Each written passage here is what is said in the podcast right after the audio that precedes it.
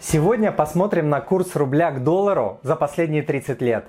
Посмотрим на статистику, динамику на графике. Для чего? Не для того, чтобы вступать в глупые споры и доказать непонятно кому, что лучше, рубль или доллар. Мы сделаем это для того, чтобы избавить людей от ненужных, глупых, неэффективных и убыточных попыток выиграть на курсе доллара в краткосрочной перспективе. Вроде как «Ой-ой-ой, рубль слабеет, нужно срочно покупать доллары» или «Ой-ой-ой, рубль укрепляется, нужно срочно продавать доллары». 99% населения панически покупает доллары тогда, когда их нужно продавать и продает тогда, когда их нужно покупать. Знаете, я 16 лет управлял финансами крупной международной компании и работал с валютами каждый день. Я отслеживал курсы, смотрел курсовые анализы крутейших мировых консультантов. И знаете, что я вам скажу? Никто на свете, никто не может угадать курс в краткосрочной перспективе. Вот ровно половина самых крутых инвестбанкиров и консультантов говорит, что доллар пойдет наверх, другая, что доллар пойдет вниз. Лично я поступал очень просто. Я тупо годами ежемесячно покупал твердую валюту по любому курсу, который был в день моей зарплаты. Я не ждал ни единого дня, чтобы поймать лучший курс. И на работе всегда отсекал попытки коллег выгадать лучший курс. И знаете что? Эта стратегия сработала фантастически в 2008 и в 2014 годах. К чему я это? К тому, что внимательно посмотрите на историю курса рубля на длительной дистанции и запомните две вещи. Первое. Пытаться поймать курс э, в моменте глупо. И вторая. Рубль ведет себя циклично, а именно обесценивается в половину каждые 5, 7, 10 лет.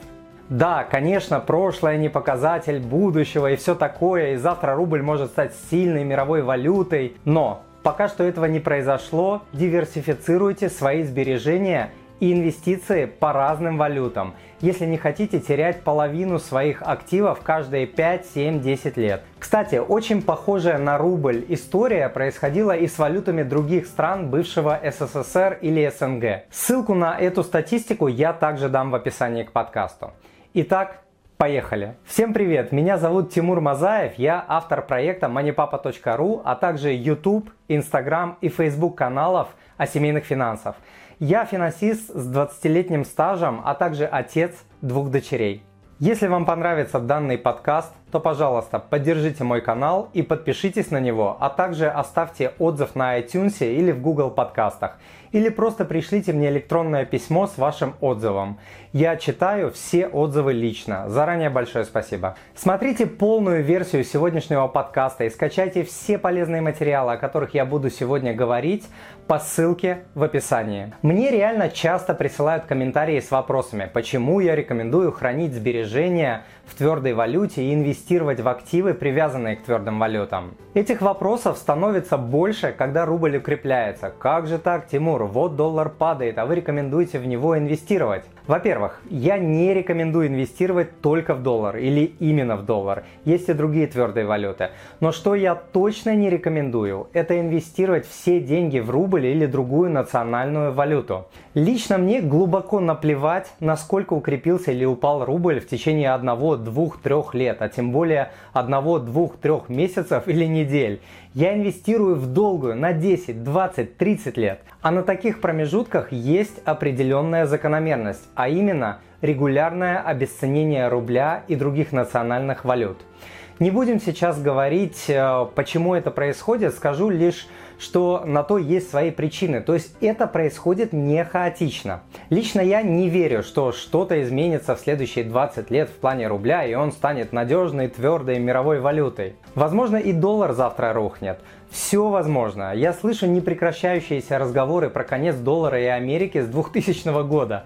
В общем, э, давайте посмотрим для начала на факты, а там пусть каждый сам для себя решает, какой валюте и в какой степени он доверяет. Я собрал немного графиков и статистики для подкрепления своих слов. Также в полной версии подкаста по ссылке ниже можно увидеть следующие графики. Динамика курса рубля с 2014 по 2019 годы, здесь без комментариев. Далее смотрим шире. Динамика с 2006 по 2019 это жесть. И здесь тоже без комментариев. А вот и самый ужас. Это динамика с 1991 по 2018 годы. В полной версии подкаста я дам таблицу со всеми значениями. Курс на все даты можно также посмотреть на официальном сайте Центробанка. Обратите особое внимание на частоту мегаобесценений курса. И вы увидите, что речь идет не только про 98 и 2014 года. Давайте также посмотрим на цифры инфляции. С 1860 по 2018 год, то есть почти за 160 лет, инфляция в США составила 2,17%. В России это 1000% только за последние 30 лет. Друзья, я не агитирую вас бежать сейчас и покупать доллары. Это ваше решение. Я даю факты. Важно понимать, что любая валюта может рухнуть в любой момент, и доллар в том числе. Но будущего не знает никто, а поведение той или иной валюты в прошлом очень много о ней говорит.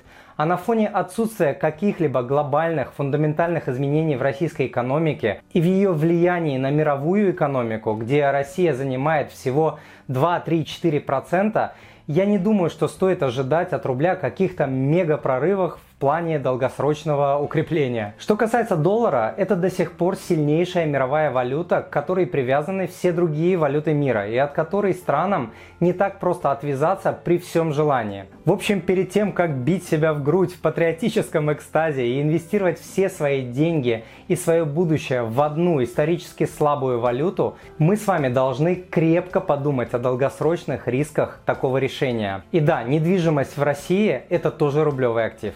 А сейчас я расскажу, где и как можно получить полезные материалы по этой теме. Итак, в описании к данному подкасту я дам ссылки на мини-гид по ETF, где я рассказываю, что такое ETF-фонды, как они работают и как на них заработать 10, 15, 20 и более процентов в валюте.